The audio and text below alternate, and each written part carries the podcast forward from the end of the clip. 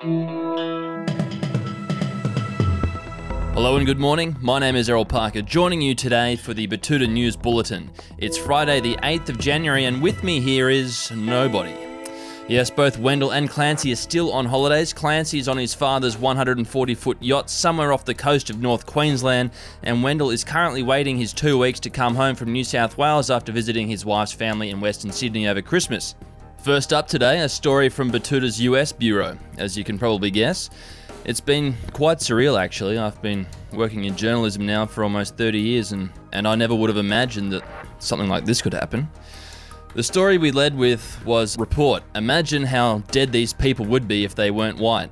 In the story, our bureau chief explained that this mob of people, only really described as protesters supporting US President Donald Trump, clashed with Washington, D.C. law enforcement, sending the capital into chaos. The Trump supporters, who have not yet been referred to as rioters or looters or even terrorists, they succeeded in locking the building down and halting the vote to clarify Joe Biden's presidential victory. Those watching the scenes at home, both in the US and outside the US, are now imagining how many dead bodies would be lying on the floor of the American Capitol if these same, quote, Trump supporters looked like people telling us that Black Lives Matter.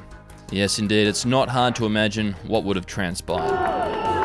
That story was followed by a message of hope from our Prime Minister Scott Morrison. The headline in the morning edition of the paper was At times like this, Americans should be inspired by their cricketing heroes, says Scott Morrison. Mr. Morrison was speaking at a function yesterday in the harbour capital ahead of the New Year's test starting at the Sydney Cricket Ground. There, he said, Americans will be gathering, whether it's at the US Capitol building or around television sets all around the country, and they'll be inspired by the great feats of their cricketers from both sides of the political divide. And I think they'll be encouraged by the spirit shown by Americans and the way that people have gone about remembering the terrible things other Americans are dealing with at the moment. Their cricketers will give them something to cheer about. Nevertheless, the Prime Minister's remarks have drawn unilateral criticism from the rest of the planet, but Mr. Morrison is standing by what he said, according to his office. Well, good on you, Scott. Thank you for helping us make sense of all this senseless violence. Closer to home right now, and in some local news, a tractor has found itself in a sticky situation thanks to the efforts of some Betoota area farm boys. The article with the headline, Tractor Sufficiently Bogged Enough to Warrant Getting Dad Involved, in our afternoon edition followed the story of Sam and Dylan Pearson, Sam 13, Dylan 15, getting one of their father's tractors bogged in a bore drain. Rather than face the ultimate humiliation of getting dad to come and help you, the two brothers attempted to save face and pull Big Red, an international 866, out of the bog by themselves with the help of a smaller open cab Massey Ferguson. But both of them knew their efforts were futile. Speaking to the advocate yesterday, Dylan said they knew that they were in big trouble from the get go. He said, When we went through the bore drain a bit further up the paddock, we almost got stuck going through, so I thought I'd better try a bit further down coming back. The ground uh, looked hard enough, but I guess we just broke through the top of it.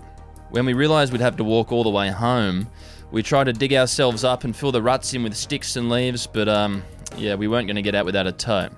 The pair started the two hour walk home from the bog tractor to the homestead, but just as the house came into view, they saw the headlights of their father's HZJ 75 cruiser come up over the crest of the hill. And Dylan said, Dad wasn't even that cross. He was just glad that we were okay, and most of all, we didn't break anything. What a nice story to end this horrible week in news. And just quickly before we go, our quote of the day comes from Trump lawyer and former mayor of New York City, Rudy Giuliani, who said this if we're wrong, we will be made fools of. But if we're right, a lot of them will go to jail. So let's have a trial by combat. Be careful what you wish for, Rudy, because sometimes it comes true. And that's all for today. Thank you for listening. My name is Errol Parker, and next week, everyone should be back here in the office, or else Clancy and I will be having our own little trial by combat.